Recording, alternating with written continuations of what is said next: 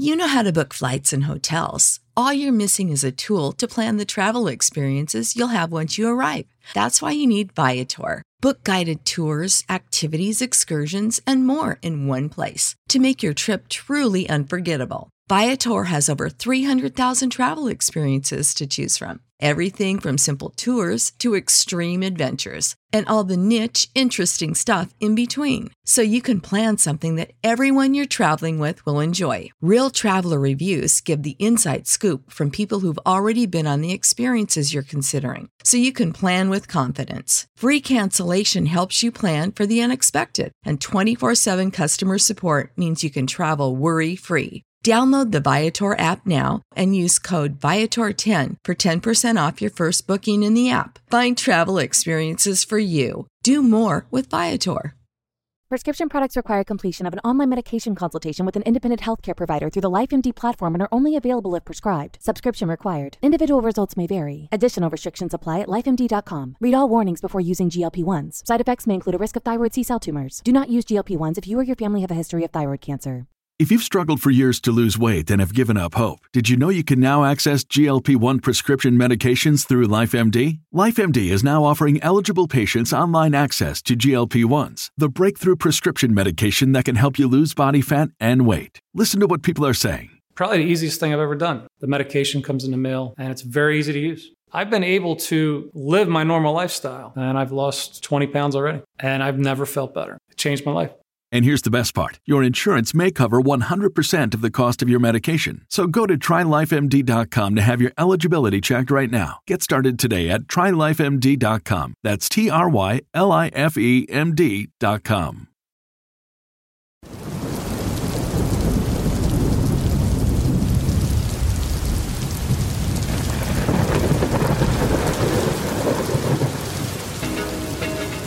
July 1924 two miles east of Mount St. Helens in Washington state. Five miners' lives were changed forever.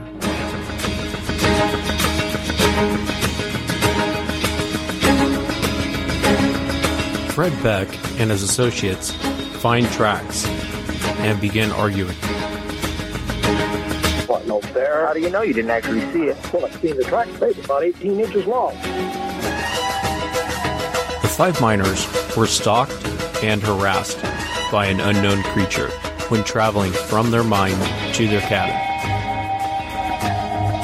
Until one day, they came face to face with the creature.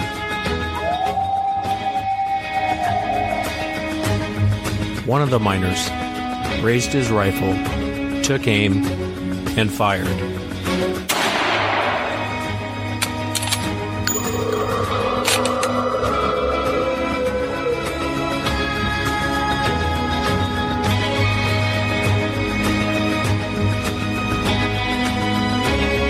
Was a decision he would later come to regret.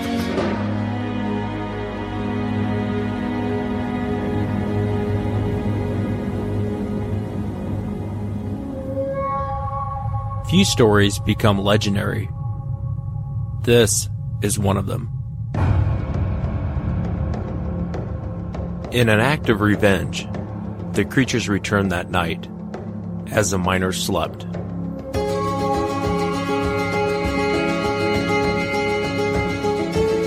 The creatures threw rocks and tried to get into the cabin. They came at the men from every angle, including the roof.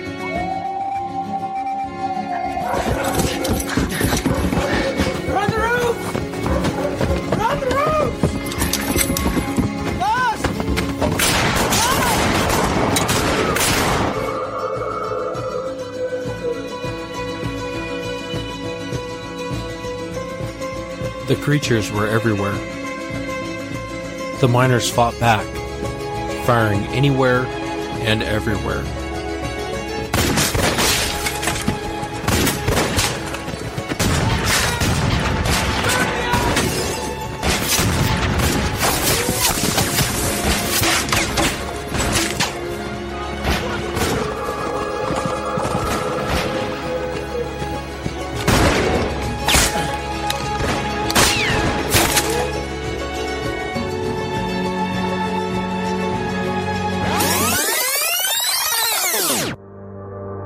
Guys know the Ape Canyon story. But the portion we tell in the Bigfoot community is only half the story. The full story is much stranger than you would imagine.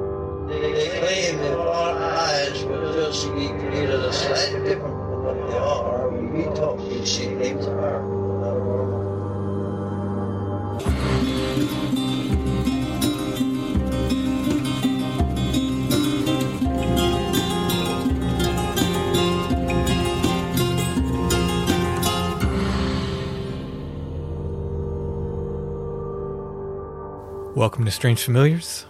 How you doing tonight, Allison? Okay. It's a bonus episode for everybody. It's like choose your own adventure this week, whether you want to go down the, the hermit path or the Bigfoot path, or hopefully both. I have to say though, this bonus episode, everyone can thank Wes Germer for this. This was Wes's idea. He had me on the Sasquatch Chronicles and he said, Hey, why don't you share the audio with your audience as well? So I want to thank Wes for that. If you don't listen to Sasquatch Chronicles, it's sasquatchchronicles.com. You can find them wherever you find podcasts. It's one of the two podcasts that really got me started, got me interested in podcasting, and it was Sasquatch Chronicles and Where Did the Road Go? And both Wes and Seriah helped me out when I started. They gave me a lot of advice. I can definitely say there wouldn't be a Strange Familiars without Sasquatch Chronicles. It's always an honor whenever Wes has me on. Sasquatch Chronicles is one of my favorite podcasts of all time. Again, you can find that at sasquatchchronicles.com. This discussion we had, Wes kind of hosted it, and he talked with me and this fellow named Rick Artestein, who was a, a former policeman and he was a MUFON director, I think, for the state of Virginia. It's a really interesting conversation. I feel like Rick comes at it from like more of the hard scientific side, and I come at it more from the folklore side, but we're pretty much in agreement on a lot of this stuff that we're talking about. You know, I like the new trend is to just say, I've got no idea what's going on. Like it used to be, there were a lot of people who were like definitive. This is what's going on. This is Yeah. what Bigfoot is doing. These are his behaviors, and this is what he's doing. And now I think we're back to, I have no idea what's going on. Yeah, I think it's I think that's nice hear- progress. yeah, I think it's nice to hear people admit, I don't know. Mm-hmm. I don't know. Yeah, absolutely. If you like this discussion, this is episode 845 of Sasquatch Chronicles. Wow. That's a lot of Bigfoot. But Wes had Rick on the episode before, 844. It was called Retired Detective and Former MUFON Director. So if you want to hear more of Rick, you can check out Sasquatch Chronicles, episode 844. Let's go ahead and get to the conversation.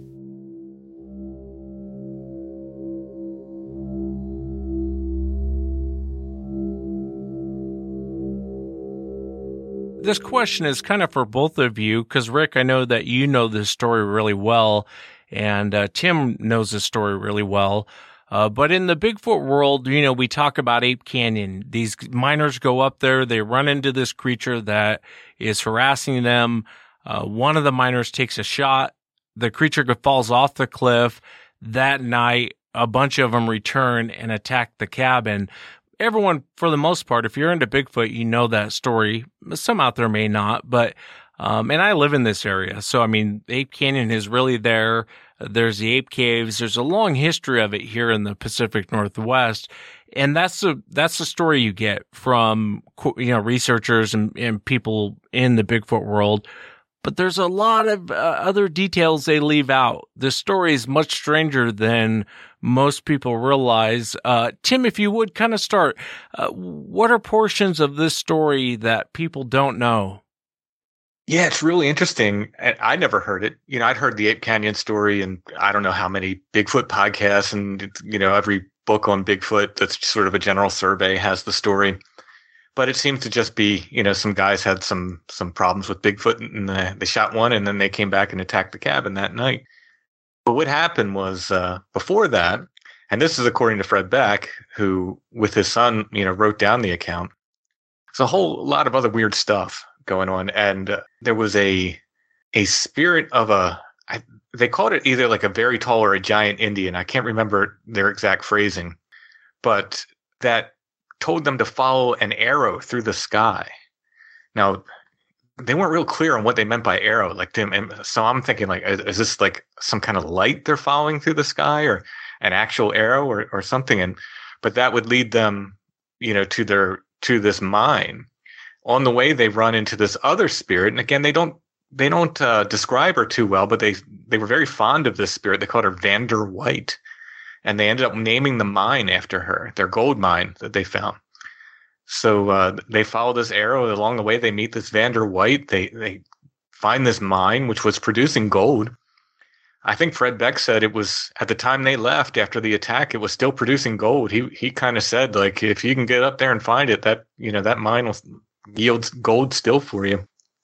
But they were done after after that attack. But uh, before they ever saw creatures, they were hearing weird sounds like machinery coming from the ground. Uh, they were hearing, you know, I think other like weird voices and stuff that they from you know unknown languages and so forth. Uh, kind of pretty standard poltergeist stuff. Then they started seeing creatures, and uh, they found two. It was either two or three footprints. They said it in the middle of a sandbar. It was an acre, uh, square, you know, like square acre sandbar. They said, and uh, the one guy said it looked like whatever had been there had just been picked up and dropped down and picked up again. So it was just three Sasquatch footprints. One, two, three. That's it. They didn't come from anywhere. They didn't go from anywhere. Three footprints in the middle of the sandbar. So they had a number of really, really weird things happening. Uh, Fred Beck had it had an apport, which means an item just appeared out of the air. It was a pencil. He said he needed a pencil one day, and a, a pencil appeared that he knew was in his house. So they were having very, very strange activity and, and all kinds of stuff that's usually associated with poltergeist stuff before they ever saw the creature. And of course, then the story goes they, they see one and they shoot one and they have a very harrowing night where these things attack the cabin.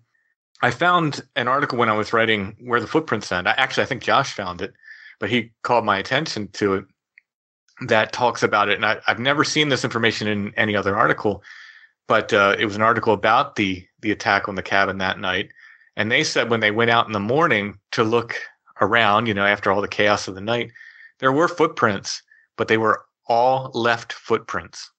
There was no right feet outside the cabin. So very, very strange. Yeah, and if you read Fred Beck and his writings, what he wrote in there basically he was saying they're not from here. Uh, they're very much supernatural. And he doesn't really articulate that or define that for the reader, but um, what you kind of get from his impression is that the, these weren't apes. I mean, these were, this wasn't something natural these guys ran into. I mean, fighting off their creatures is what I'm talking about. Uh, these were, something about it was very off. And you, Fred kind of talks about that in his writings. And I know the miners called her Vander White. Did they ever describe her as a woman in white? Well, her name was Vander White you know, I made the connection to when I wrote the Woman in White chapter and where the footprints end to her because of the name, but they, I don't think they ever described her. I could be wrong about that. Yeah, I think you're right, Tim. I don't know that they really described her.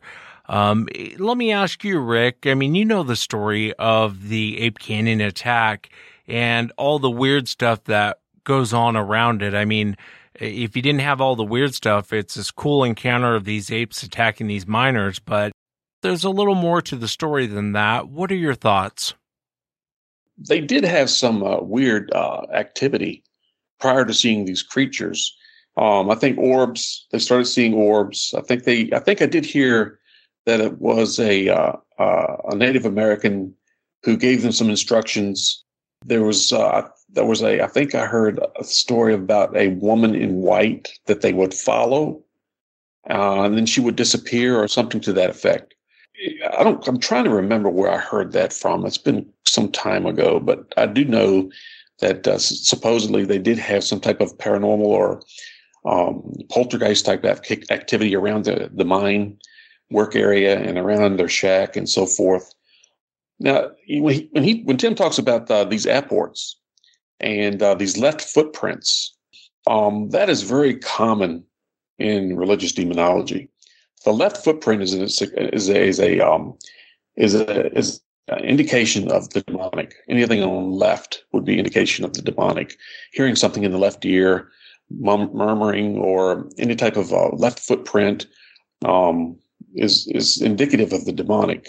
Also, the apports are very indicative of the demonic as well because they supposedly have the ability to apport um, physical objects from one location to another. For example, somebody might, you know, might have need money. If they're connected with the demonic in some way, shape, or form, all of a sudden money will appear in their wallets. Or they'll be walking down the street, and if they have a uh, connection with the demonic, they'll, you know, they'll say, "Well, you know, I need, a, I need a hundred bucks real quick," and all of a sudden they'll look at the the road and they'll see a roll of uh, money wrapped in a rubber band. They pick it up and find the money. That's very common.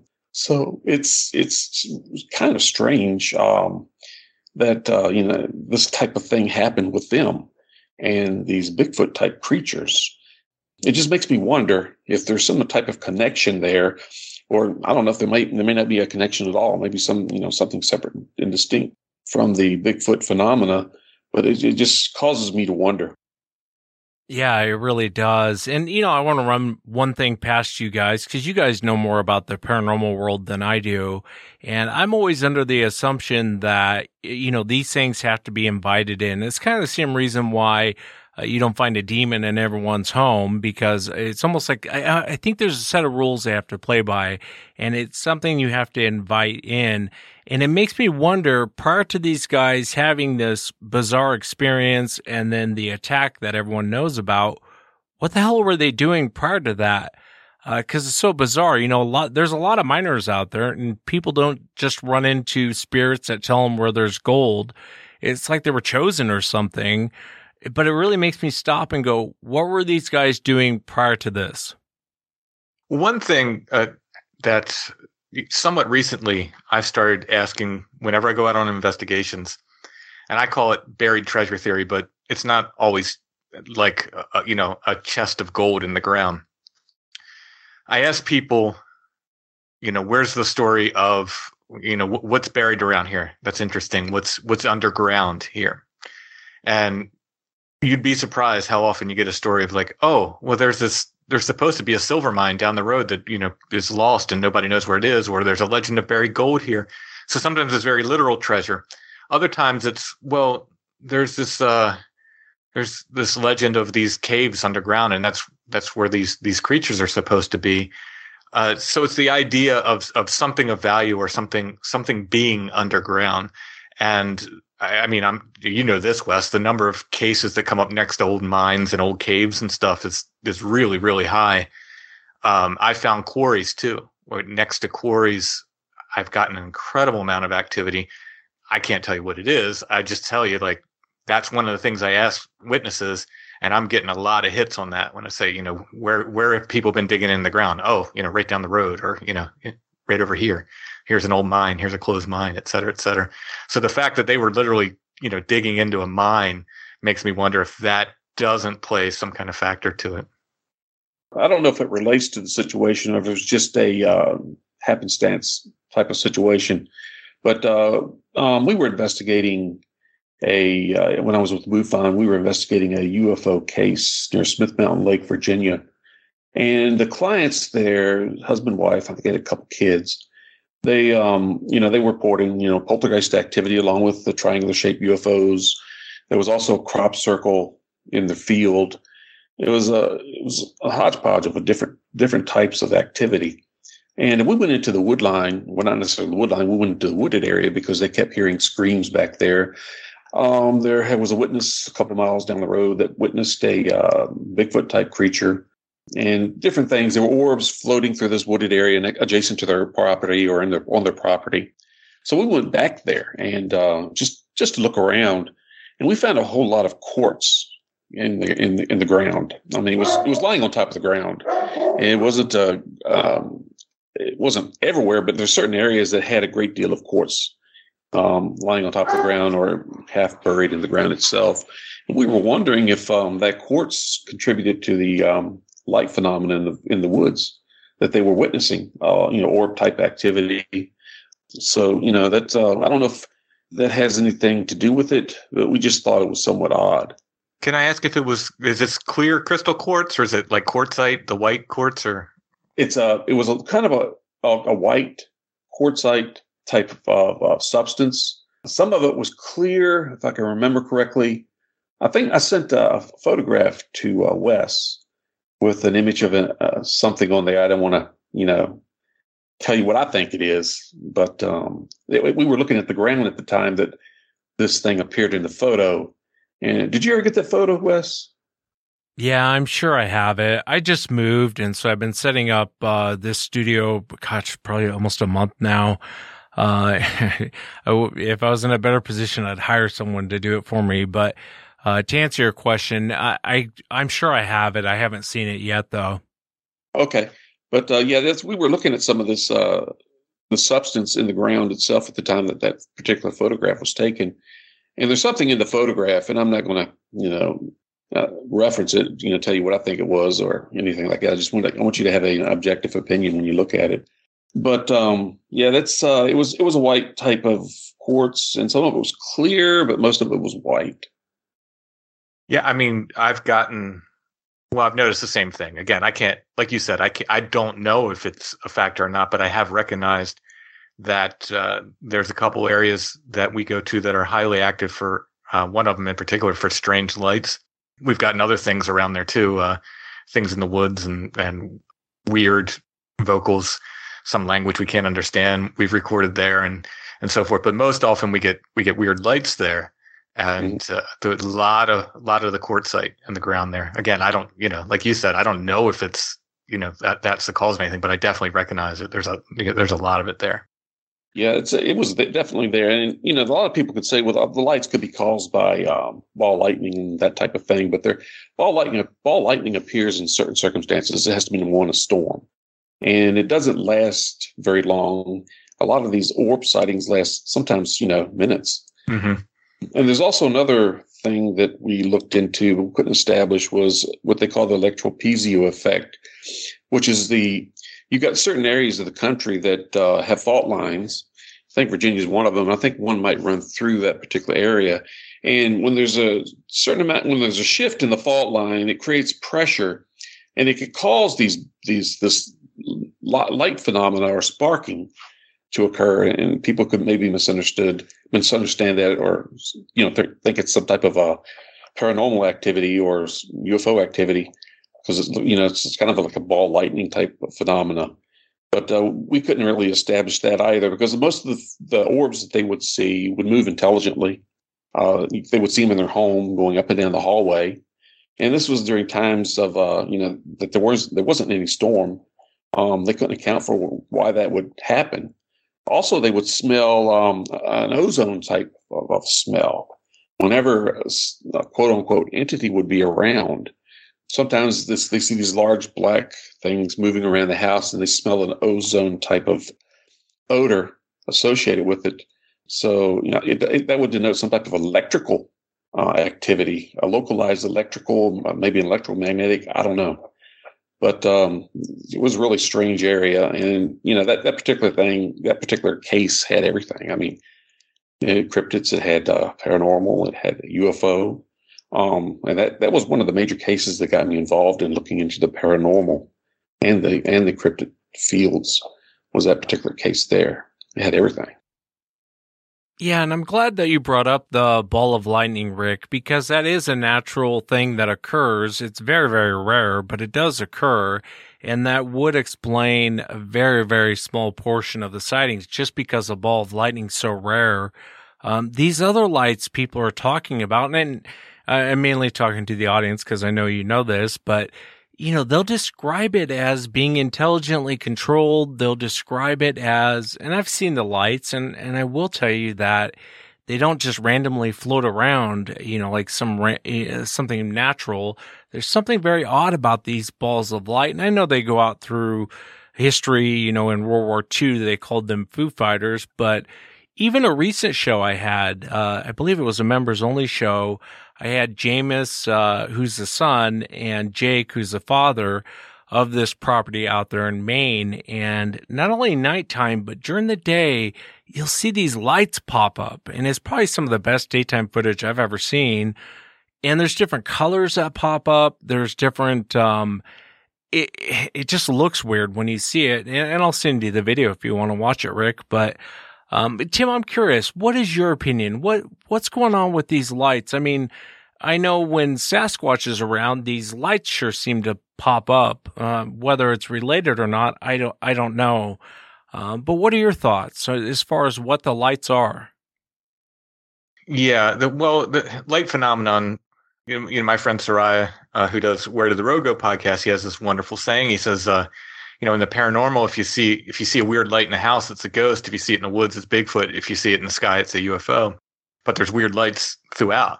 I, you know, I absolutely agree with that. You know, no matter where you go in the paranormal or you know the whatever you want to call this stuff, uh, you're going to find weird light phenomena with it. I agree that it it seems very intelligent. I had a uh, friend of mine who's uh, very very interested in in nature. He's a uh, he does um you know he can tell you which wild plants to eat and so forth. Uh, you, you know, very resourceful guy on on the trail. I love hiking with him because it's. Uh, I always say you don't need to bring a lunch when you go out hiking with him because he'll find you ten things to eat on the way. And he was very doubtful. I was telling him about this place, the same place I was talking about, where we see lights regularly. We see them regularly, and we they're not fireflies. We see them in February. We see them in the summer. We see them all times a year. And he said he was very doubtful and very suspicious, and said he said take me there, and I'm going to tell you what they are. I said fine. I'm I'm fearless. I'll you know I'm I'll take you there. I, and if you can explain it, good, because I can't. Yeah, I've been trying to explain this for years, and have you know somebody can explain it. I'm open to it. So I, what we did is we um, we hiked up this mountain during the day, and there was a, there's a certain place where we see these lights all the time, and usually we're we kind of park outside the woods and kind of look into the woods and watch them. But this time we decided because he you know he was there and he you know he really wanted to you know get to the bottom of it. So we hiked up this mountain during the day and just sat there until it got dark. When it got dark, he started saying, "I." He's like, "I don't know. I think I see him." And I told him, "Don't don't do that to yourself. You'll know when you see him. Like don't don't make it up in your head. You, you there will be no question when you see him. And and eventually, uh, he started seeing him. We all started seeing him, and he's he's blown away. He's like, I don't know what those are. I don't know what those are. And by the end of the night, they had now, usually when we see them, they'd stay kind of back in the woods. This night we were in amongst them and they were coming up almost like they were checking us out. They were coming right up to us and my buddy was on his knees at one point trying to catch one out of the air. He was reaching for it. It was that close to us. Um, it I, it seemed like they were coming to us to check them out, and these were about golf ball sized, uh, mostly white, but they could be kind of bluish. And we saw several of them that night. And he he left the place a you know believer. He said, "I don't know what those are, but they're definitely weird lights there." Rick, can I ask you, uh, being from the UFO world, I'm sure the, that these lights get reported all the time. What what do people in the UFO world think the lights are? It, it does. Um, there are two facets to these uh, sightings, particularly at night. You've got people that um, witness what they describe as a structured craft. That could be like a triangular craft and has structure and detail, you know, underneath of it they can visibly see. And then you've got uh, what's been termed nocturnal lights, which could be um, orb activity or, you know, strange lights appear, disappear, shoot off at tremendous speed, stop on a dime. You know, that's, uh, we don't, I'm not so sure that's a structured craft. It might be something else. However, you know, a lot of uh, radar installations do report um, a, radar, a radar signature with regard to these lights, but sometimes they don't. So I wonder if, you know, there, there are two different two different things. I know that, uh, I mean, I, I, think I told you about an incident uh, we had here in Virginia when I was with the paranormal group. We investigated a lady's farm in near Bedford, Virginia. And uh, she had poltergeist activity, uh, apparitions, you know, some uh, people talking. She couldn't, you know, determine whether come, you know, what the where they were at, where they were coming from, and so forth. We went there and investigated, and uh, we asked her a series of questions. And we asked her when when did the activity start, and she says it's been there ever since she's been living at that particular location. Back in 1980, uh, she woke up one night and saw three orbs, three balls of light, at the foot of her bed, side by side on a on a level plane, and uh, they were different colors. I think she said red, orange, and white. And uh, she got out of bed, and these three orbs moved in single in single file, you know, in unison down her hallway, and each one made a 90 degree turn into a room. Very intelligent. It looked like they were intelligently controlled or they had an intelligence in them. And uh, she went to the room, turned the light on, and her window was open, but the screen was in. And uh, she, you know, she just decided to go back to bed because it had disappeared. Next morning, she got up and she looked at the window screen and she found two or three rather discolored circular formations in the screen itself. So she thought that was rather interesting. So she took the screen out and uh, we asked her, um, what did you do with the screen? She says, well, that was in 1980. I still have it. And we're like, really? She said, yes, it's out in my barn, rolled up. So we had her retrieve the screen and opened it up, and there were three discolored, circular, I'd say about the size, maybe a little bit larger than a soft, a softball, yeah, a little bit larger. And uh, we had uh, a person in our group who was a radiochemist, and uh, he works for a government installation uh, in Virginia, along the coast somewhere. And uh, he said, "Well, let me take it. Let me um, let me do some testing let me analyze these things and see what, what I can find out. So she she she was uh you know she was agreeable. We, he took the screen with me, and about a month later he came back and he had had a report. He actually, you know, filled out a report on this, and we have it here somewhere. And I was looking for it. It's been maybe 15 years ago now, but uh, in the report he said that uh, he um, he swabbed the screen, the affected areas and the non-affected areas and uh, you know, he, I think he uh, determined that the screen was uh, some type of fiber. I forgot what he said it was. Even went into into the makeup of the screen itself.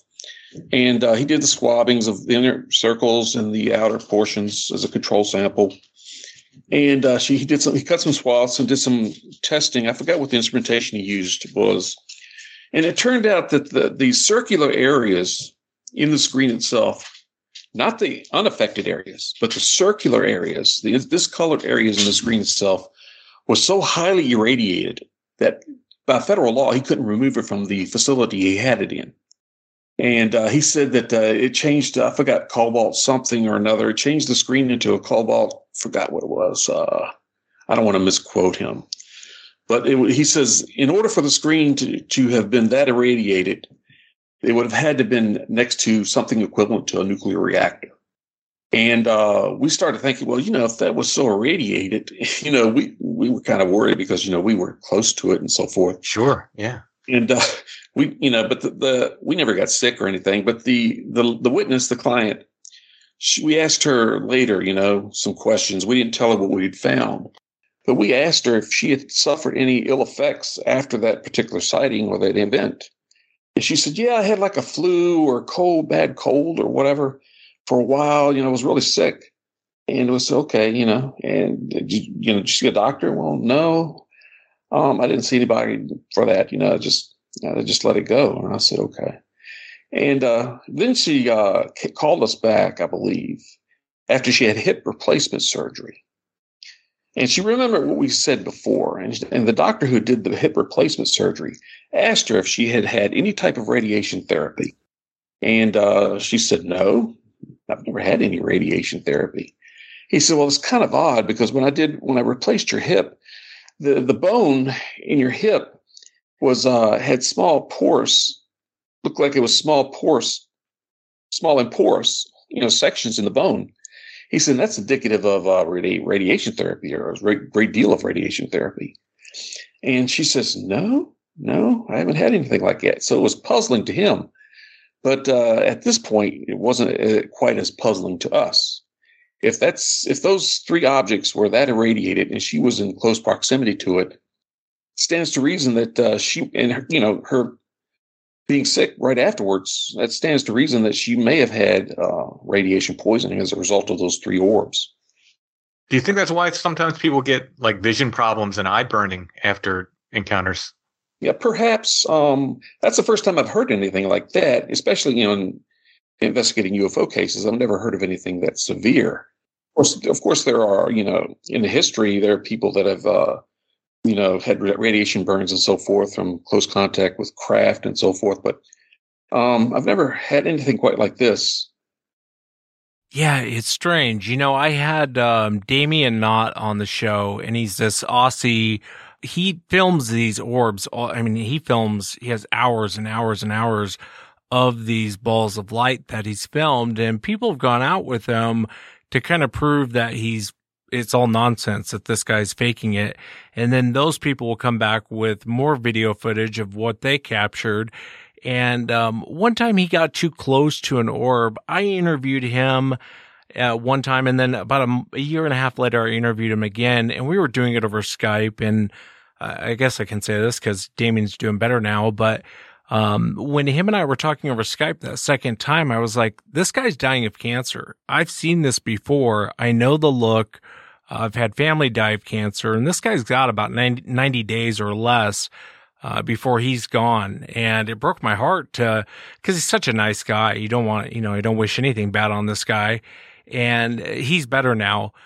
But he told me the whole story. Basically, he got too close to this orb and um, I can't remember if it projected something at him or if it was just being too close. I'd, I'd have to go back and listen to the show. Uh, if Damien's listening, forgive me.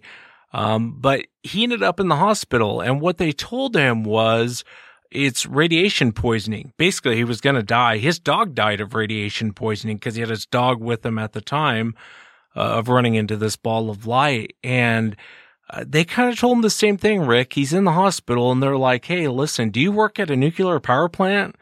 He's like, no, why? And they're like, you, the, the amount of radiation coming out of your body would be something equivalent, even more so than working in a nuclear power plant. They've never seen uh, radiation levels this high. And it makes me wonder, I mean, do people, you guys would know this more than I do, but when people run into like apparitions or ghosts, do they ever report a sickness afterwards?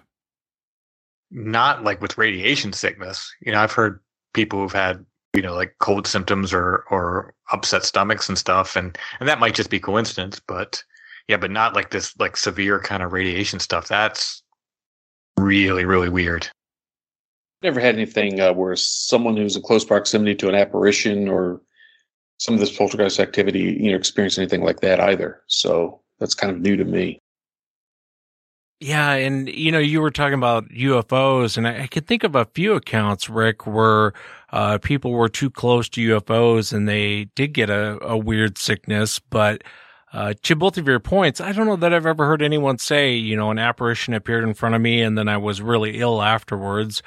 Um, can I ask you guys, you know, when when I think about things that are spiritual and when I think about things that are physical, and by the way, I got a lot of crap on the last show uh, when I questioned whether God exists or not.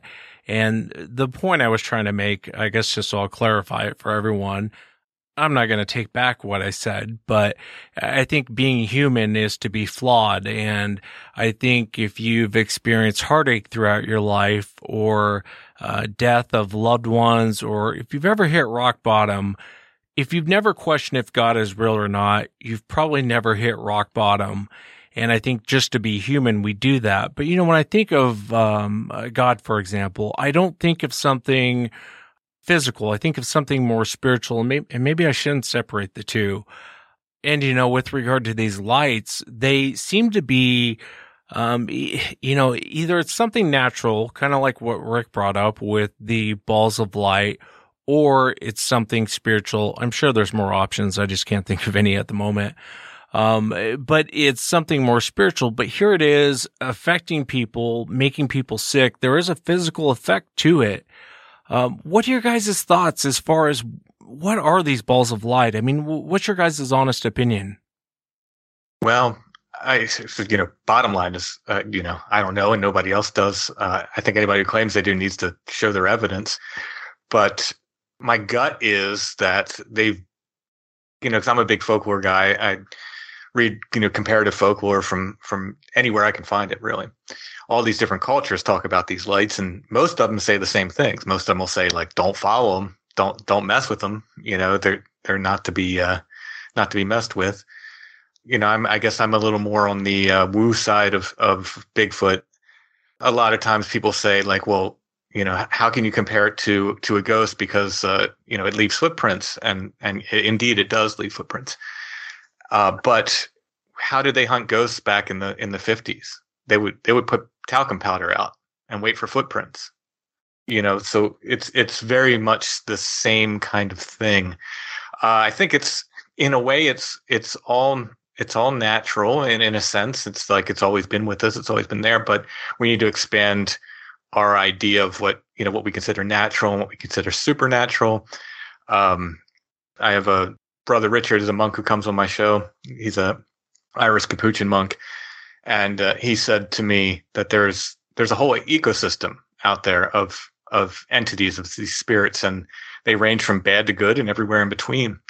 The problem being is, you know, when people mess with them, you don't know what you're going to get, you know, and uh, and people think they can control them and they can't, and, and so forth. But uh, so what I think is, you know, just my gut and and uh, you know, I, I kind of lean on his advice because he's he's given me great advice as regards this stuff is that uh, we're dealing with a, a, spectrum of things that could range from you know good stuff to to very very bad stuff um, and uh, everywhere in between. So i i think i think there's a spiritual nature to this stuff but uh, you know again it's it's how you're going to define that versus natural et cetera you know it could just be a part of the natural world that we don't quite understand yet as well. Yeah, that's a good point, Tim. Let me ask you, Rick. You know, I know you've dealt with the demonic and uh, really in depth with uh, poltergeist, and you've helped people in those situations. Was there ever a moment where you thought that this isn't possible? It, this is something more spiritual, but it became very physical.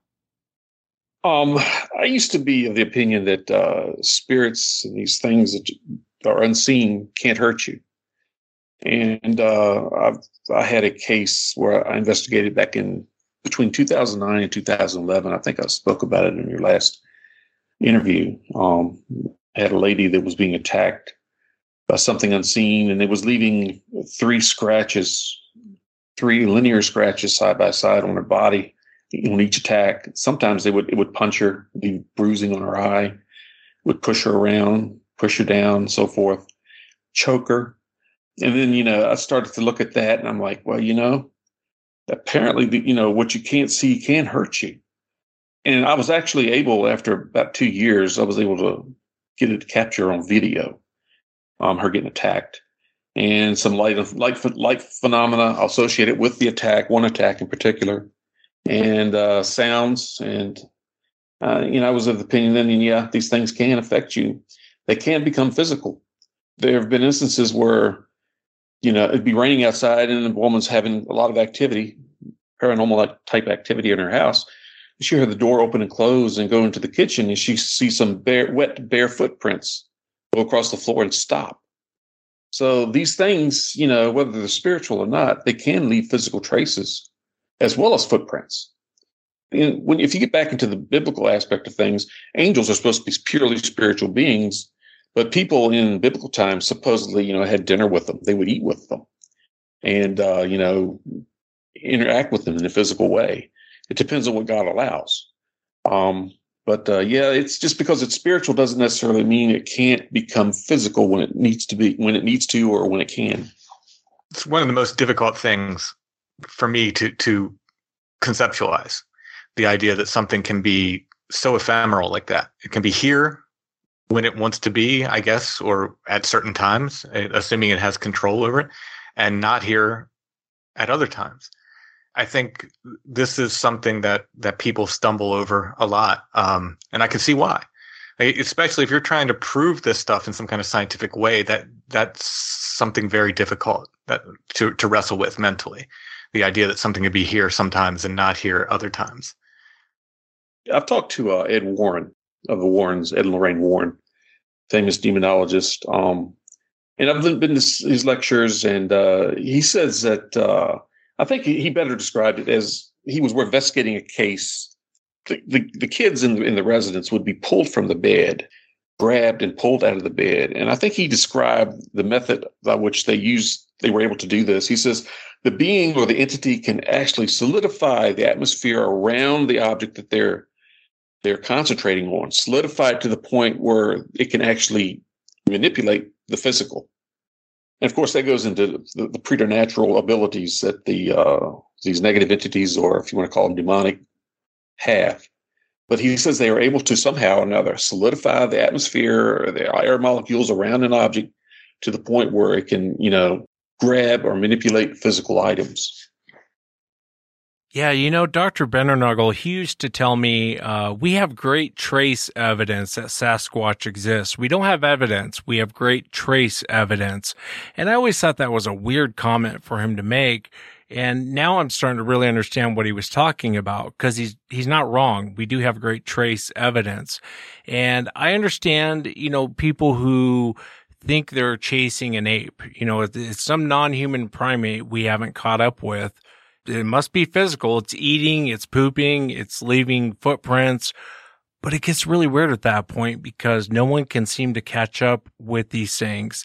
And you can only accept so many BS answers from researchers, investigators, and quote unquote experts that it's like, well, you know, they're, they're really good at hiding and they've just been around for a long time. And if this was your backyard or your living room, you would you would know what's going on. It's like, well, I can accept a little bit of that, but you're getting a little off uh, because it's bizarre to me.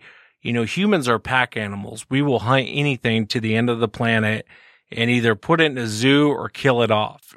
But with Sasquatch, what's weird is they seem to appear and people encounter them.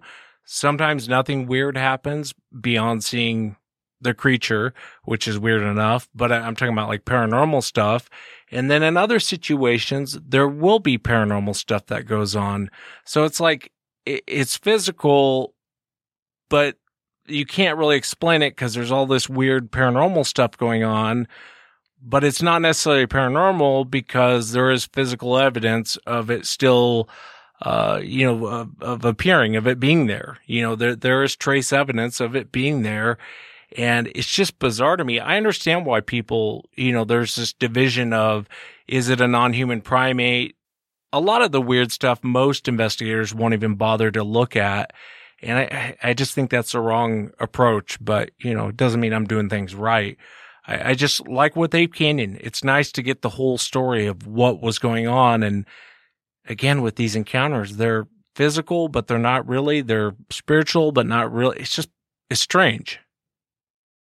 I've said that if if they are natural creatures, they are gifted with so many evolutionary advantages as they might as well be supernatural because no other creature has that many evolutionary advantages.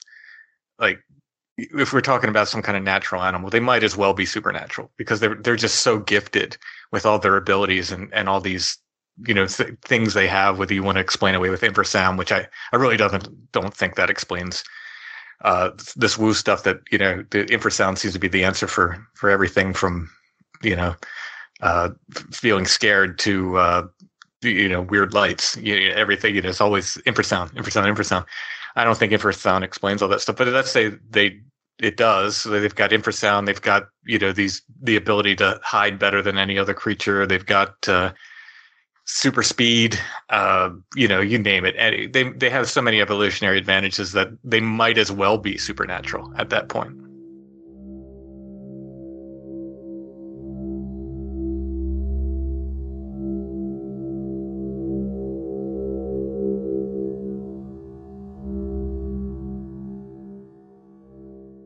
Sick of being upsold at gyms?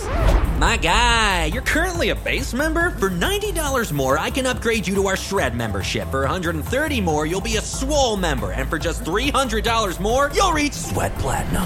At Planet Fitness, you'll get energy without the upsell. Never pushy, always free fitness training and equipment for every workout. It's fitness that fits your budget.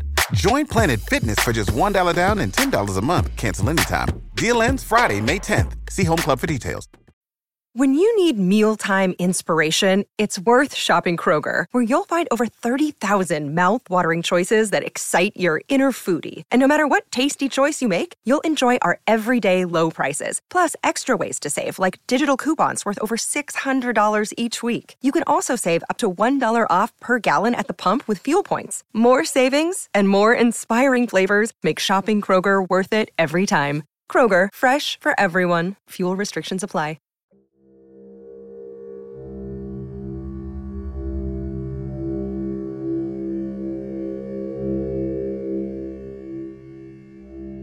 You know, one of the, uh, we'll call it special abilities that comes up uh, many times in many, many encounters. There's a difference between eye shine. Everyone knows what eye shine is, you know, like a deer running across the road, it catches your lights and uh, kind of light up their eyes. And, um, but in a lot of these encounters, people talk about their eyes glowing and not eye shine. And I've talked to many experienced hunters, people with way more experience than I have, and I'll ask them, you know, was it eye shine? Is that what you saw? And the, they're very adamant. They'll say, no, those eyes were glowing. And I've heard, uh, you know, everything from red to blue to orange, you know, green. Um, and some people speculate, they'll go, well, you know, when their eyes are red, they're mad. And when they're blue, they're happy. And it's like, well, they don't, no one knows that. That, that's just speculating it as far as the color goes. Um, Cliff Barackman, he has a podcast, uh, him and Bobo, uh, called Bigfoot and Beyond. And they were talking about this and, and Bobo's a little bit more open to some of the weird stuff than Cliff is, but Cliff will definitely hear you out. I mean, he's not, um, he, him and I have had many conversations about this and he kind of made a point, you know, trying to explain from a physical standpoint, these eyes glowing. And what Cliff was saying is, you know, if your eyes glow, you'd, you'd be blind. You wouldn't be able to see, you know, through the light. And he's not wrong when he says that. He's, he's hundred percent right.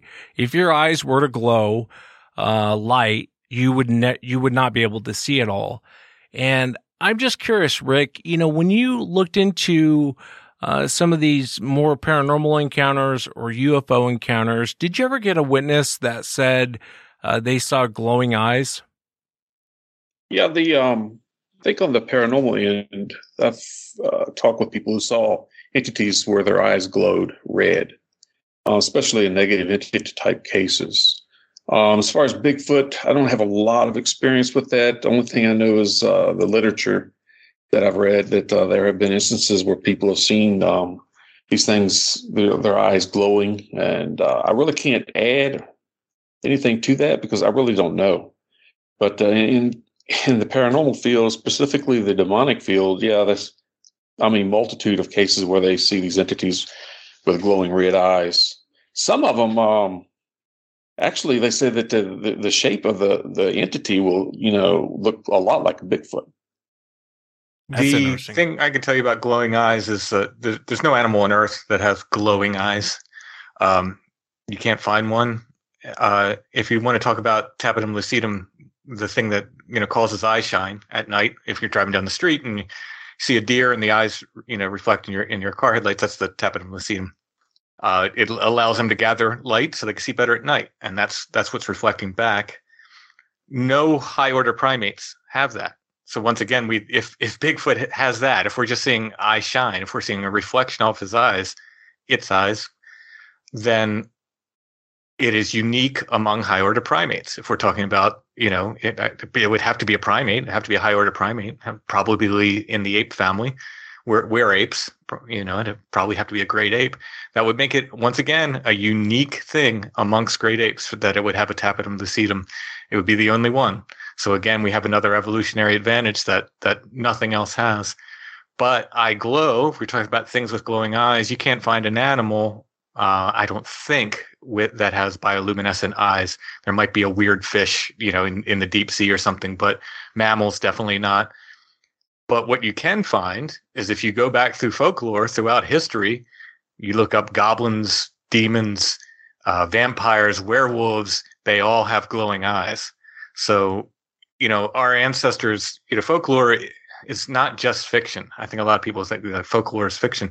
It's not. It was our ancestors writing about this stuff, and it got changed and and turned into you know sometimes a little childish stories over time. But it really was our ancestors writing about these same things. I, I feel it was anyway. And uh, when they talk about these, you know, these fairies and, and goblins, et cetera, et cetera, you know, very often you will get, you know, eyes of fire, eyes like coals, glowing eyes, et cetera, et cetera. Jim, can I ask you a question? Yeah. What is your opinion? Uh, in, I think that uh, the Bigfoot and the you know the Sasquatch phenomenon as a whole, I think we might be dealing with different species. Um, I don't think they're all one type. Your opinion on that? Well, I so I leave a little window open for there maybe there being a natural creature, maybe in the northwest. Um, but being where I am in Pennsylvania, I there's not a breeding population here. I, I just can't see it. Um, it, it just they would leave a mark. So it's really hard for me to think of there being a breeding population of these things, which which leads me to believe there's something else, something other. Or if there is a breeding population, they again they don't work like other animals. I, I won't close the door completely on them being something natural, but if they are, they're just something that that's unlike anything else we know of. So from the different taxonomies that people describe, I mean, they're they're very different. And, and Wes has remarked on this before. You get everything from Patty to you know things that supposedly look like giant uh, chimpanzees to cavemen and so forth. So they're they're very very different looking across these reports. So you know, is it the same thing manifesting in different ways? Is it are there multiple species? I don't know. My you know again, my gut is like it's it's one thing maybe one type I, I, know i'm sounding like very wishy-washy here but it, i just i'm very careful about uh, it, trying to lay down an explanation because i really don't know. I'm fascinated by it and of course i love it but i think there are different types let's just say that. Now whether they're different species or just different manifestations of, of these things i don't know but yeah i would say there's definitely different types now, Rick, that was a good question. I'm curious, was the question though, is there different types, like different species? Or when you say, is there different types, are you asking different abilities? Um, different, um, I think, uh, when I meant by type, I mean different abilities. Okay. It just seems to me that, um, there are certain types that have more abilities than others. Some appear to be some type of, uh, primate. Well, you know, when, when we get footprints, and you can actually study the footprints. They do have dermal ridges on the mm-hmm. footprints themselves, which denotes primate, and that is a physical phenomenon. And then you get these uh, cases where you have this this type of uh, creature that is able to mind speak and zip from one point to another, disappear. You can actually hear them, but you can't see them. That type of thing. And I was wondering if it's more of a different types and different abilities within different types. Um, I'm not so sure that all of them are physical. I really, I'm really not. Yeah, it could, it could really be. We get a lot of, not so much anymore, but in the in the 70s and 80s, we were getting a lot of three-toed footprints in Pennsylvania. Very, very strange. Uh, you know, people were seeing what looks like Bigfoot, you know, big, hairy, upright things, and then the footprints would be just these big three-toed looking things, which you know isn't very primate like but uh, that's that's what we were getting. And uh, yeah so it just it really makes you wonder. I yeah i've, I've heard of accounts where people were um, camping and uh, they had a lot of uh, commotion around the campsite and all of a sudden they come out and they could hear these things running bipedal boom boom boom boom through the camp and not see a thing. It makes you wonder if it's you know paranormal um, I don't know. It's the, it's the bluff charge where the creature never shows. Yeah. You know, I've been on the end of one of those. Uh, I wasn't as close as my, my investigation partner. Uh, this guy is hard to scare. He's he's a dependable guy. And uh, I was talking to a witness. We were we were actually at, at, the site of the location, and I hear some crashing. But I, you know, he, he this dude comes running out and grabs me and says, "Move, move, move!" And nothing ever showed you know, and we've had a couple other times we've you know had things pace us, and it sounds like they're right beside you, uh-huh. and you shine your lights over at night, and there's nothing there, and it but it sounds like they're walking right beside you. I've had paranormal cases that uh, same type of uh, phenomenon, right? Strange.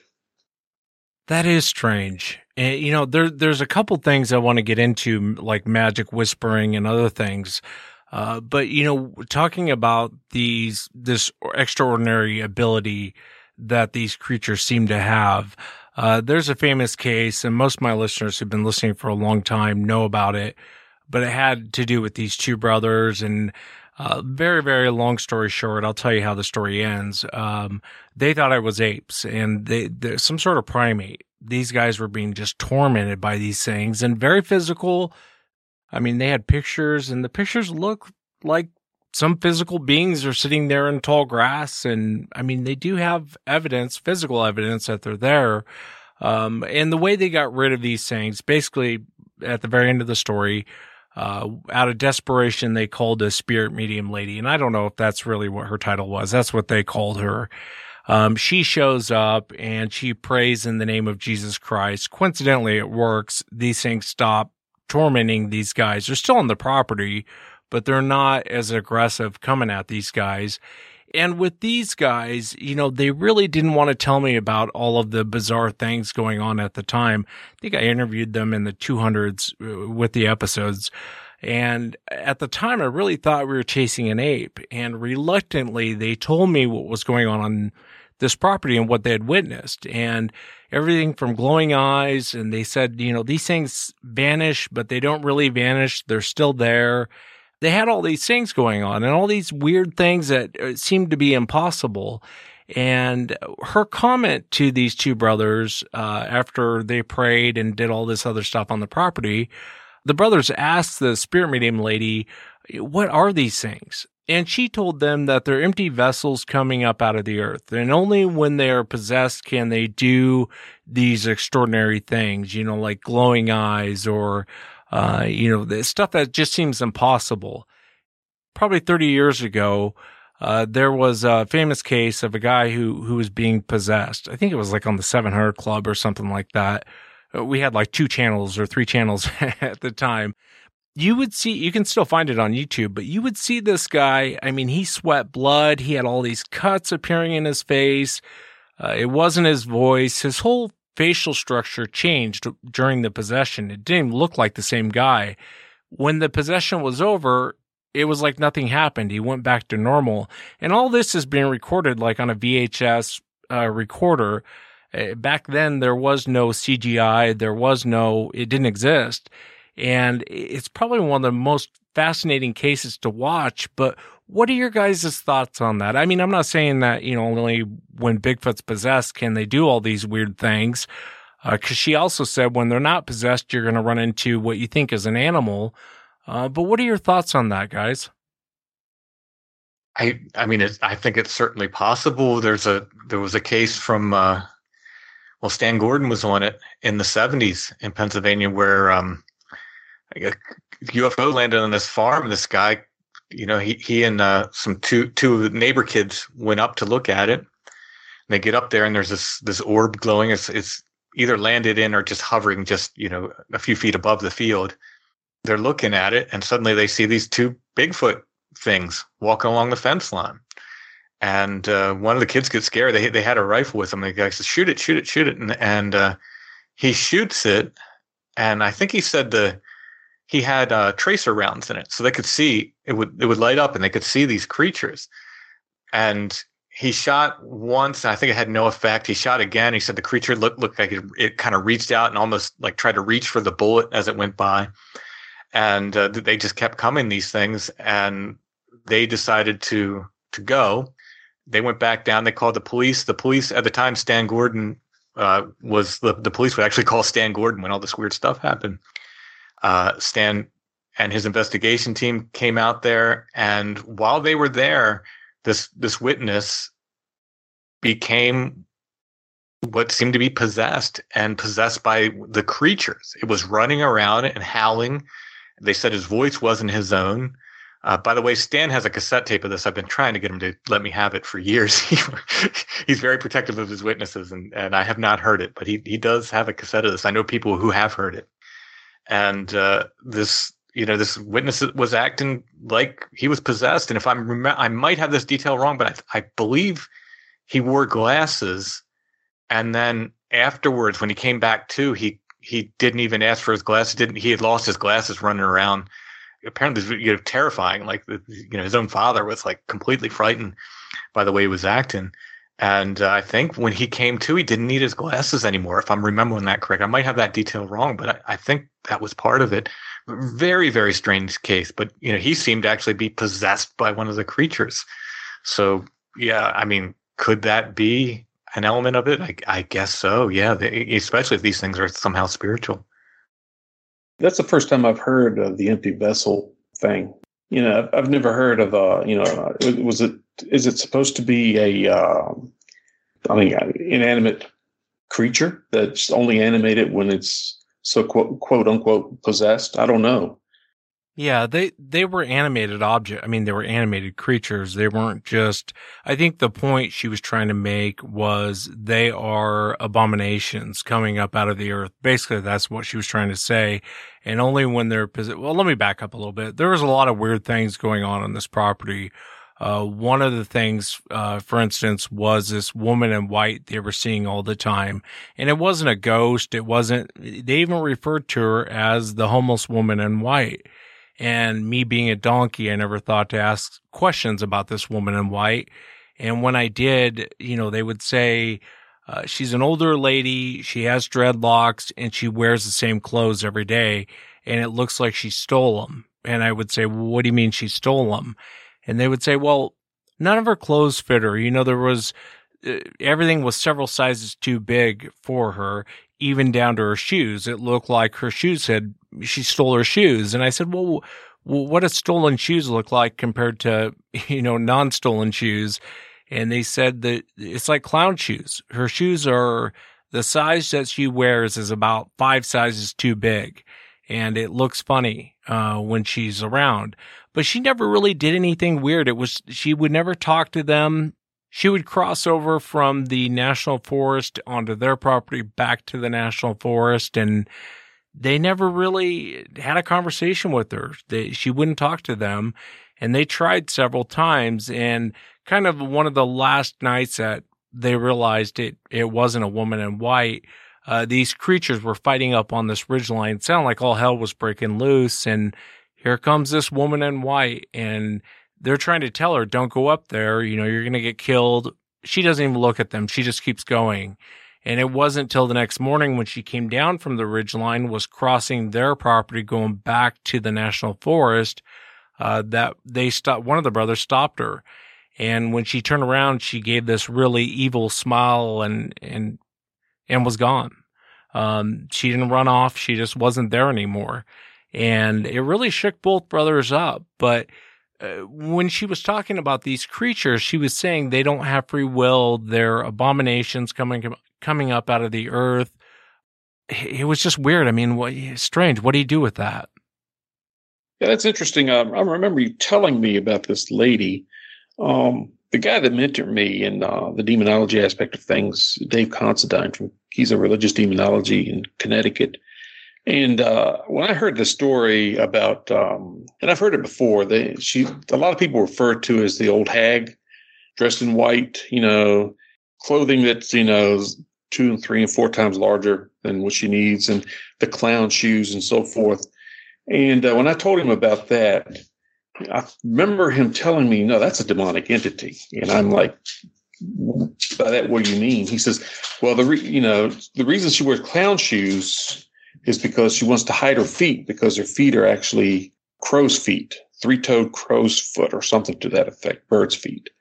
and, that that denotes the, the woman with that, those type of feet denoted some t- certain type of demonic entity, and I thought that was rather interesting, especially when the the, the these two brothers said that she disappeared and she had this. I think you said she had a nefarious look on her face or evil look before she disappeared. Is that correct? Yeah, it was a uh, evil smile. Yeah, evil smile. Okay. Yeah, and that's that's what he told me that she was that that that sounds like an entity that is a demonic entity. I can't recall which one he said it was, and I've been trying to research that. And uh, I, you know, the only female demonic entity that I could find with uh, those type of feet is um, is a uh, is an entity referred to as Lilith. I'm Roman Catholic, and I was researching it. And the Catholic Church says that right now, at this point in time, they can't determine whether that is was a real entity or not through scripture or anything like that. But supposedly Lilith was the first woman that Adam had prior to Eve. And supposedly she had uh, offspring from Adam. And then uh, something happened. There was, a, you know, something happened between the two. There was a disagreement or whatever. She left. And then Eve came along. Um, again, you know, scripture doesn't support that. Um, that's just uh, more or less um, old Hebrew folklore or whatever. If that's the case, then you know, if, if this entity is mating with Adam and then having offspring, I don't know. I mean, this is, I mean, we're getting really, really deep in the rabbit hole here when we talk about this stuff. All the speculation, we really don't know. But uh, this stuff comes up, and uh, you know, if, if you if you don't ground yourself rather quickly, you can go way off the deep end. So I I try not to uh, take it too seriously. But that's what that's the information I found out. When I was doing research on the women in white connection to, you know, wild men, Bigfoot, etc by luck, I stumbled onto this. I was just doing, you know, all the folklore research I could, but uh, there's a a woman, and they sometimes they call her a goddess. She wasn't really a goddess, uh, a pagan goddess. She was more like a like one of these fairy type entities, and her name was Perchta in uh, Germanic folklore. And it's really interesting because they said she wore white. She could appear as either an old hag or a very young woman, but either one or both feet were too large and they were bird's feet. Yeah. And she had she was accompanied by uh, a retinue of uh, two two different things.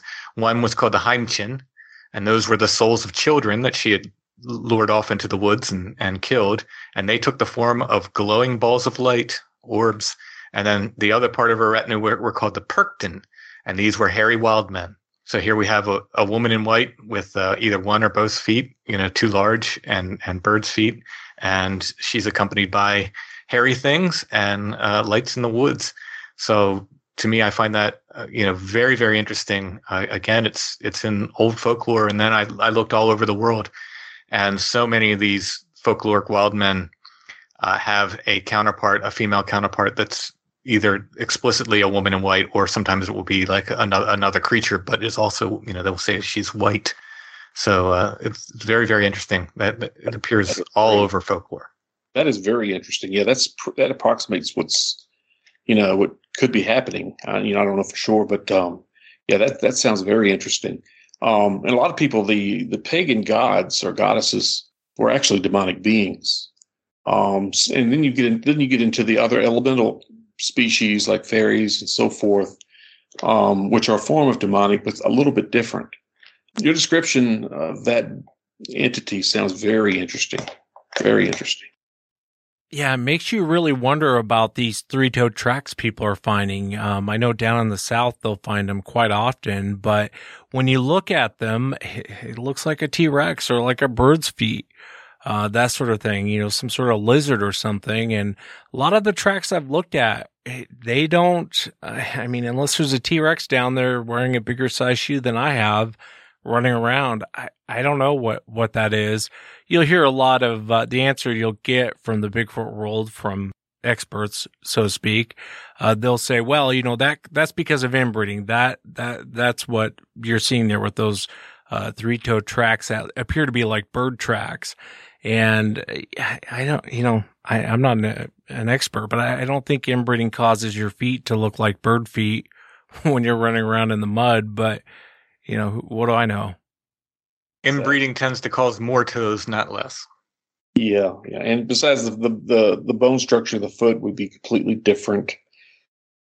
I I don't think inbreeding would would uh, contribute to this to the structure of the foot deviating so much. Yeah, I'm I'm with you. I'm with you, Wes. Yeah, and I want to wrap up with uh, a lot of these oddities you'll find in different genres, uh, specifically UFO, paranormal, and cryptid uh, type of encounters. Uh, the first one is uh, uneasy feeling, you know, the feeling of being watched. And you can kind of pass that one off and go, well, you know, if you're in a crowded room, someone's staring at you, you turn around and someone's looking at you.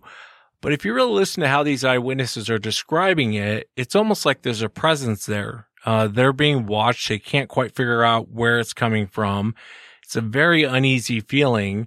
And you hear that in ghost encounters and UFO encounters. The other one is uh, offensive smells. And you and I talked about this on the last show, Rick.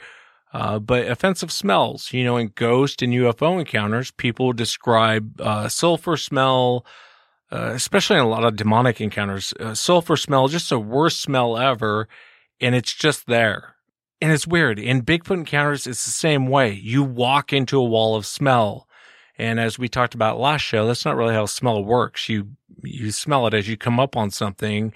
Uh, but these eyewitnesses, they'll describe this smell um, that just hits you. You just you walk right into it, and if you walk to the left or to the right or take one step back, you don't smell it anymore. Investigators will say, "Well, you know, uh, gorillas have uh, this um, I forget what's called underneath their armpits, and it's like a gland. You know, when they're scared." Okay, we can go with that, but what's the deal with you walking into a wall of smell? Like the way people are describing smells, this is weird. Another one on the list is um, I had a paranormal guy contact me one time and he goes, You know, you sure have a lot of people describing magic whispering on your show. And I go, What's magic whispering? And he goes, In the ghost world, magic whispering is where you hear people talking, but you can't make out what they're saying.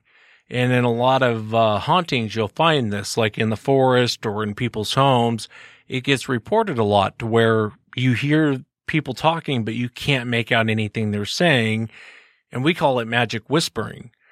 And how many times do you hear hunters, people who've had encounters, they'll go, I heard it sounded like people talking. I couldn't make out anything they were saying. The, the last one, you know, the mind speak, um, in a lot of UFO encounters, a lot of alien abductions, even, uh, Travis Walton. I interviewed Travis Walton, the fire in the sky he talked about this mind speak and how they don't, they almost kind of speak to you in your mind. In a lot of demonic and, and real paranormal encounters, you'll hear eyewitnesses talk about that and you'll hear about it in Sasquatch encounters. And I've asked people, you know, sometimes we have a voice in our head that goes, what the hell are you still doing here? Get, get out of here. Um, and I'll ask people, was it like your inner voice? And a lot of times they'll describe it as if some someone or something was talking to them. Or the other way I've heard it described is it's like an unnatural idea or something that comes into your head. Um, and it's uninvited. And, you know, when you start looking at all these different genres, you know, if we're chasing an ape, if we're chasing a non-human primate, we just can't seem to catch up with for some strange reason. And you hear this weird stuff from eyewitnesses, which by the way, most of them don't want to come on the air and talk about it publicly. Um, and they're consistent on what they're telling you. What the, what in the world's going on here? You know what I mean? It's so difficult for me to separate them anymore. You know, the, the UFO people don't like that. The Bigfoot people don't like that. The ghost people don't like that. They like to have their nice, you know, for the most part, there are certain people that are, that are fine with it, but uh, for the most part, people like to have their nice little niches and and you know the UFO people think the Bigfoot people are crazy, and the and the Bigfoot people think the ghost people are silly, and et cetera, et cetera, on down the line. But uh, I can't. I have real difficulty separating them anymore. Um, when you talk about voices, Wes, uh, one thing I I always wanted to bring up, and I I don't know if I ever talked to you about it on the show before, is um at Skinwalker Ranch when they were having all this poltergeist activity they were hearing these voices, these unknown voices, and they described it as someone talking Russian backwards. Does that not seem like the Sierra sounds to you? Yeah, I didn't know that. Yeah, it does. Yeah, like they said, you know, it, it was they couldn't identify the language. They just said, "Oh, it sounded like somebody talking Russian backwards." You get that with poltergeist activity too. You, people hear like unknown languages and real harsh sounding. They'll say it sounded real angry and real harsh. You know, I, it just makes me wonder. And then, you know, if there's more crossover than than anyone would like to admit, um, but I personally, I I'm I'm having trouble separating them anymore. I think they're all connected. How and why that I can't tell you, but uh, I really feel like there's there's too much similarity between the, all these different things. There there are a great deal of similarities in all three. Um, I'm gonna work my way up uh, MUFON, when we have abductee cases, they have the same type of uh, phenomena. I refer to it as poltergeists, kind of a general term, but that involves the so-called magical whispering, uh, the movement of objects, the seeing of, uh, you know, witnessing uh, apparitions moving through the hallways, shadow people, um, that type of thing, mind speak, all of that. And uh, when you get into the paranormal, you have the same thing. Um, in the paranormal realm, there, there we classify things in two general terms. One is uh, you can be have a, you could have a uh, uh, you could have an intelligent haunting where the entity or whatever it is interacts with you, communicates with you, responds to you, or you could have a residual haunting where you know the theoretically what the residual haunting is is some philo- some uh, researchers will say that whatever happened if it was a you know a murder at a specific location a lot of high energy high emotion that somehow or another that negative incident impacts itself on the environment. And when the environment be, you know approximate the approximates the original environment that will replay. It's kind of like a recording on the environment itself. That's what they refer to as a residual haunting. For example you might see a lady let's say you see an apparition of a lady that uh, you know she does the same thing every night or so she comes out of one wall and goes into another wall it's like she does the same thing each and every time. And then when you do a little research on the structure of the building or the house, you'll find that maybe two or three hundred years ago, that used to be a doorway that she came out of and a doorway that she went into that has just been covered up. So, you know, they, they kind of classify that as a possible residual or a recording on the environment. And then you've got incidents where an intelligence haunt an interactive haunt where you know you might ask a question they'll respond with a knock or you know you'll see you'll see one and they'll respond to you look at you interact with you disappear or whatever. But uh, you have the same thing the, the, the magical whispering you have the uh, poltergeist type stuff um, in, in, the demonic cases um, magical whispering is very predominant in a case where you have an in, uh, infiltration or a um, infestation issue within a home that's when you have a lot. Well, that's when the demonic is acting on upon a, a structure or a location. So, according to Saint Thomas Aquinas, um, he does a lot of work on the demonic and, and the angelic, and according to him, these entities cannot occupy space because they're pure spirit. So, through their intellect and will, they can they can they can affect an area and do whatever they need to in a specific area. And they can also affect two or three different areas at the same time you know because they're pure spirit and they just operate through pure intellect and will. But uh, getting back to the uh, poltergeist activity in homes and so forth the magical whispering the uh, telepathic type of uh, messages mind speak all that is predominant. And in the bigfoot field I don't have a great deal of experience in that area, but I'm seeing areas where people actually have mind speak with these creatures. And they also have certain poltergeist activity occurring in a house or on the property that uh, these things are supposedly uh, visiting or you know inhabiting or whatever. So yeah, there's there's a great deal of similarity, and I'm trying to, and that's why I've switched so much. I'm trying to figure this stuff out. I'm trying to connect the dots and the more I connect the dots or attempt to connect the dots, the more down that rabbit hole I go. And I just have to pull myself out because it can, uh, it's mind boggling. And, you know, I can understand a lot of people, they want to, they want to be able to wrap their mind around something and they have a simple explanation so that they could feel in control of that information. But when you get deep into this stuff, there is no control of information. It, uh, you know, it can, uh, it can confound you. It really will really will confound you to the point where you know you just have to back away from it every now and then. And i've had to do that.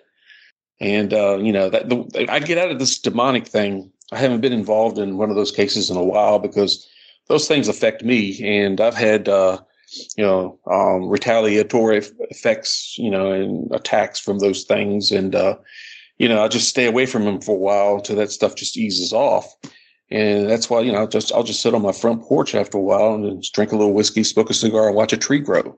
You know, you have to do that. You have to disconnect. If you don't, you know, it's uh, you know, you just you just you know, it's not it's not healthy mentally. So yeah. Yeah, I, I've I've found that to be absolutely true. Um, it was reinforced by again the brother Richard is is uh, someone whose advice I take to heart on this. And he said very much the same. He said, you know, every now and then just you need to take a break, get away from it, watch a comedy, you know, read a book that has nothing to do with it, you know, whatever, but just get away from it for a while. And uh, and he he said always keep a light attitude towards it. You know, he try to have humor and and just keep a light attitude because uh, it can go to some very obsessive places. Um, I, guess obsession doesn't always have to be dark, but uh, it, it definitely can lead you down that road. Oh, absolutely. And these things, uh, you know, if and they can draw you in easily through curiosity and all that type of thing. And you cannot be too curious. You just have to be able, you know, take care of business and just get out.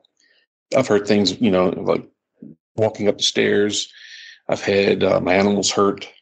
And that's one thing, you know, these things will, they would like, they like to attack you at your most vulnerable point. And I own dogs, you know, I own German Shepherds and cats and so forth. And uh, they mean a lot to me. So what's, what are they going to do to get back at me? They'll go after my animals. And, uh, you know, I've had, uh, I think I've had one cat killed. I've had one dog affected and thrown across a room, well, halfway across the room, things of that sort. And I just have to, uh, do a clearing and certain spe- special prayers. And I have to, uh, well, you know, just it's it's a meditative type thing with me. I do the rosary and all that to get to clear things out. And uh, after a while, you know, it, it settles down. But uh, this is something you don't mess with. Do not mess with it. You do not play with it. These things are more intelligent than you are. They've been around a lot longer than you have, and they're you know you just uh, you have to be very, very, very careful. Yeah, I'll kind of throw a curveball at you guys, get your guys' opinion on this. I've often wondered, is it all deception or is there something going, is it like a dark cloud? Um, I'm trying to think of the way to word this. I guess, I guess I'll just come out and say it. Um, in the, let's go with the Bigfoot community. Um, why is it and I'm talking about like, uh, you know, your investigators, your quote unquote researchers, experts, that sort of thing why is it 90% of, of those people that you run into are some of the worst human beings on the planet? I mean, they're just, you've heard the term, the Bigfoot community loves to eat their own. But you'll see that in the ghost world. You'll see that in the UFO world. You'll see where um, there's this infighting and bickering and a lot of pride and a lot of ego um, over nothing you know, and people are so quick to cut each other's throats over if there's any form of success, they're going to sit and go, ah, that guy's a pile of garbage, you know, or try and get one Bigfoot investigator uh, to say something nice about 10 Bigfoot investigators. Probably isn't going to happen. Same thing in the UFO world and in the ghost world. And I've often wondered, is it like a dark cloud that's over these subjects? Is, you know, all these people are kind of cut from the same cloth. Is it the subject that it's something unknown and this just kind of breeds this type of person? Or is it more sinister? Is there like a dark cloud over this subject? Uh, just kind of a side thought. There is a self negating aspect to the paranormal. People, people get wound up in it and, uh, you know, they stumble and fall. I, um, you know, we were talking about this all fair yesterday, I think, Wes when I was saying about you know how many you know so-called respected researchers end up hoaxing stuff. You know, it, um, it just happens that you get drawn into this this weird side of the stuff, and I think that's what you know Rick and I were, were kind of talking about making sure to take breaks and making sure to back up and making sure to try to keep you know as as much as you can a, a light attitude towards it because it can really pull you in. Um, one metaphor I like to use because most people have seen the Lord of the Ring movies is is when when you mess with the paranormal, it's like it's like putting on the One Ring, and that Eye of Sauron just turns and looks at you, and uh, you know that can be a, a, mighty scary thing when when it starts popping up in in all aspects of your life, and so forth. So you have to be guarded against it. And I'm sure I'm, I don't know, maybe there's people out there who think I'm one of the jerks too. I don't know, but, uh, I try not to be. And, uh, you know, I, I, but I have seen it. I have seen it in the, in the ghost world, uh, in the ghost groups. I, I know a number of ghost groups that they can't stay together. They will form and, and then two weeks later, there's another, you know, they, they've changed their name and half the people are started another group and all kinds of infighting and this and that. Uh, you know, it, it happens you know, like you said, all over this stuff. So um, I feel like it's it's just this aspect of the paranormal that's just it's just weird I, I, hesitate to call it demonic, but it's certainly not a good thing. You know, I, I wouldn't say it, you know, it's a good thing by any measure. It's just, it's just there. It's just, you know, part and parcel. It goes with the uh, territory. Exactly. Um, I've seen the same thing. It's kind of a, you know, it's there's a there's a great deal of infighting and competition within all three ufology, paranormal, Bigfoot. Um, everybody wants to own it for some for some reason. You know, I own this. I know this. You know, I, I you know I believe this, mm-hmm. and your opinion doesn't count. And uh, you know, don't bother me with that.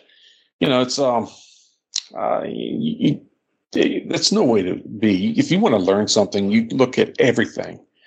And uh, you know, within the paranormal field specifically, you know, I think people groups should share data um, on what they found and and uh, things of that sort. And uh, I think uh, in the Bigfoot field too, um, although I'm not, I haven't been in that area of, or that area of research maybe the past five years. I have very few uh, cryptic cases under my belt, but I'm starting to see it too. When you go to these conferences and so forth, you know, so everybody knows more than the other, and it's like a competition, and it shouldn't be a competition. They should be working together, you know, to, to um, come up to some, with some answers. You know, and I agree with Tim on that. It's it's just too much infighting, and you know, I try to stay out of that. Um, I've got my small little group, and we get along really well, and uh, we don't try to compete with anyone. You know, and uh, we just do what we do. We gather what we can gather, if nothing else, you know, we don't get upset if we don't have any activity. We, you know, it's a good camping trip. And I think a lot of people have forgotten that. They just you're doing this, you know, don't don't dwell on it so much as if your life depended on it. But um, you know, it's just take it easy, calm down, love life. In a very practical way, there might be an element of like fame seeking to some of this. You know, there's been a lot of ghost TV shows, a lot of Bigfoot TV shows. I've I've gotten the impression that some of these people are just like they're just sure they're going to be the next, you know, big TV star in uh, Ghost World or the Bigfoot World or whatever.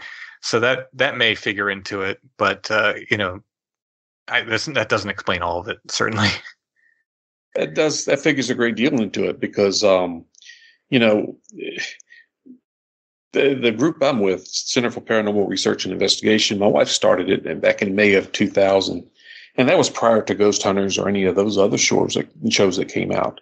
And we had a lot of good cases, and uh, we, you know, we had, um, you know, we were like the only, the first paranormal group in Virginia, and you know, things went well until the the, the shows started coming out, and then you had uh, two groups, four groups, eight groups, twenty groups, and uh, everybody's competing against each other, and uh, you get people that you, you interview clients that have had one or two groups that show up, stir things up.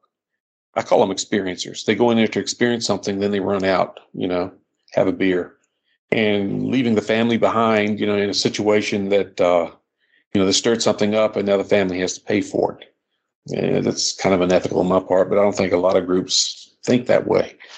But uh, yeah, and these these UFO shows that come up and so forth but more so the paranormal. And now Bigfoot, yeah, you got a lot of groups coming out and doing their thing, you know, knocking on trees. And it's got to the point where you go out to an area, a research area, and you hear knocking on a tree, and you think it might be some type of uh, legitimate activity, and it's another group over the next ridge line or something. I haven't so, run into that yet, but I'm waiting for the time when I do. yeah. Yeah, you know, then you get the screaming and the howls, and you're like, "Well, let's uh, that's those that's human. Let's just go, forget it." we're not, we, you know, the area is contaminated now. So, you know, I'm not faulting them. They're doing what, you know, believe they should do, but uh, it just, it's just getting too crazy in some of these areas. And especially these popular areas. Oh my goodness. Oh man. You know, it's like, uh, you know, you, you go hunting uh, in a favorite spot, you know, it's, everybody's shooting at everybody. It just, it really wild. Yeah, I appreciate you guys' feedback on that. You know, being popular or having your name known in the Bigfoot world is um it's like being the skinniest kid at fat camp. it's not as good as it sounds. Uh, but you know, with regard to these subjects, like I said, pride, envy, and a lot of ego, uh, the three things I hate the most from human beings, you'll find a lot. And maybe it is a subject. Maybe it's, you know, the fact that it's unknown and, it just kind of breeds that sort of person. But I really appreciate you guys coming on and sharing your thoughts on this. It's, it's one of those, uh, subjects that it's kind of hard to talk about on a Bigfoot show because most people don't want to hear this sort of thing. And, you know, I, it makes you stop and think about a lot of things. Uh, but Rick, if people were to contact you, how would they get a hold of you? You can hold me by way of email at R A A T R I S T A I N, first two initials, last name, at gmail.com. And also the uh, Virginia chapter of the Dogman Research uh, Project. Um, reach us there as well. Also, you can contact me through our group, CPRI, Center for Paranormal Research and Investigations in Virginia. Just uh, Google that, and it'll, it'll come up with the organization. And uh, if you have any issues or problems in either ufology or paranormal or cryptid, just let me know and we'll do what we can for you. Try to investigate it as best we can. Yeah, and I really enjoyed having you on, Rick, and getting your feedback and your opinions on things. Uh, Timothy Renner has the podcast Strange Familiars. Uh, he's on YouTube and whatever podcast player you're listening to on here. Uh, definitely go check out Strange Familiars. Uh, Tim, how can someone contact you?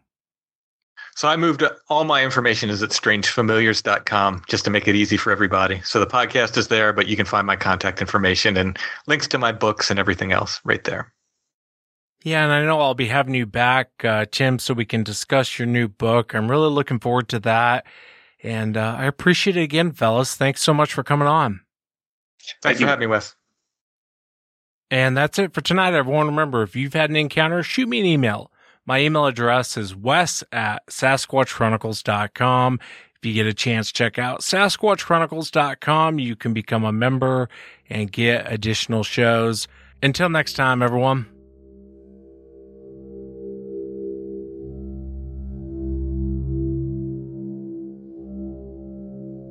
If you have a puppy and you're struggling with training, you need help, 90 Days to the Perfect Puppy can help you.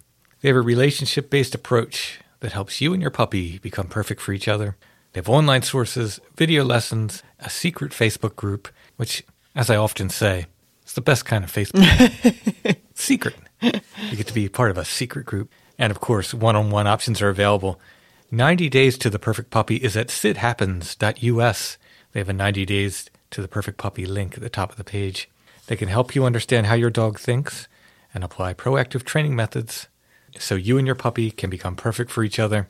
Whether you need help with potty training, fear and nervousness, barking, chewing on furniture, shoes, etc., mouthing and biting, crate training, hyperactivity issues, leash training, and more, 90 Days to the Perfect Puppy can help you.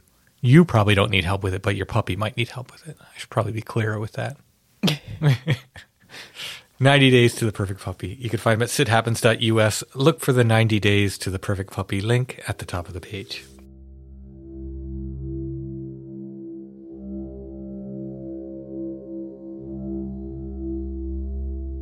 Well, it's the second show of the week, so we're not doing a curiosity of the week.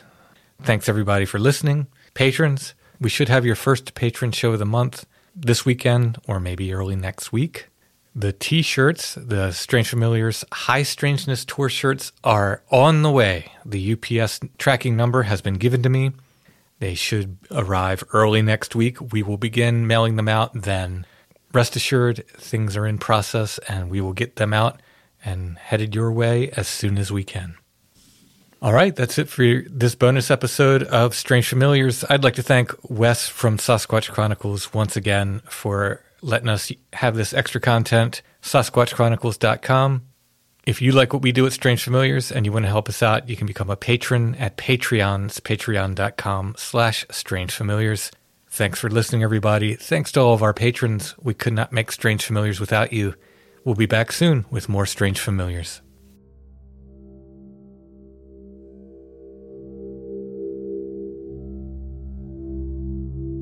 Strange Familiars is a production of Dark Holler Arts, music, books, art, podcasts, and more.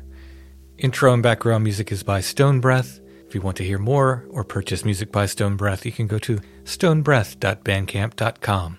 Strange Familiars is on Facebook, where you can join the Strange Familiars Gathering Group. It's facebook.com slash strange familiars. We're on Instagram at strange familiars, one word. And you can find us on the web. Where, Allison? This is a setup. Strangefamiliars.com. That's it. You okay, got it. Okay. Strangefamiliars.com. Okay. It's like a trick question.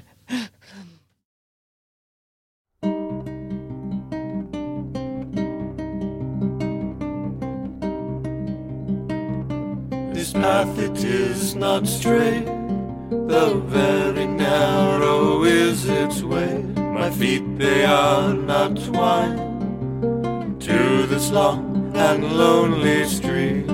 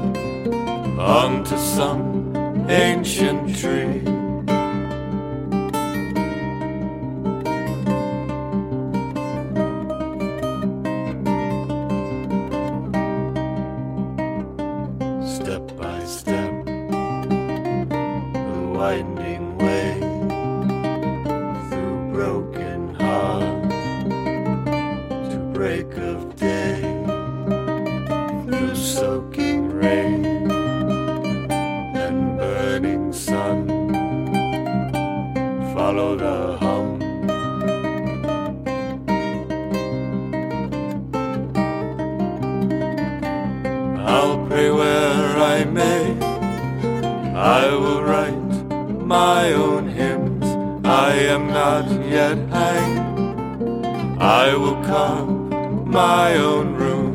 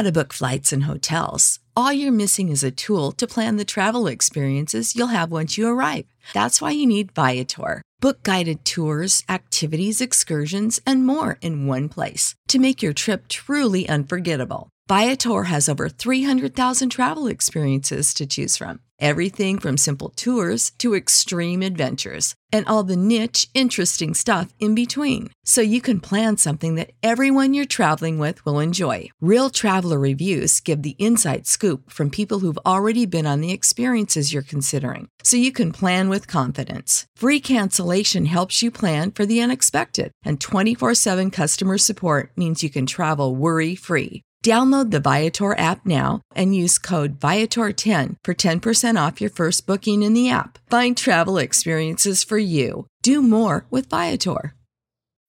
When you need mealtime inspiration, it's worth shopping Kroger, where you'll find over 30,000 mouthwatering choices that excite your inner foodie. And no matter what tasty choice you make, you'll enjoy our everyday low prices, plus extra ways to save, like digital coupons worth over $600 each week. You can also save up to $1 off per gallon at the pump with fuel points. More savings and more inspiring flavors make shopping Kroger worth it every time. Kroger, fresh for everyone. Fuel restrictions apply.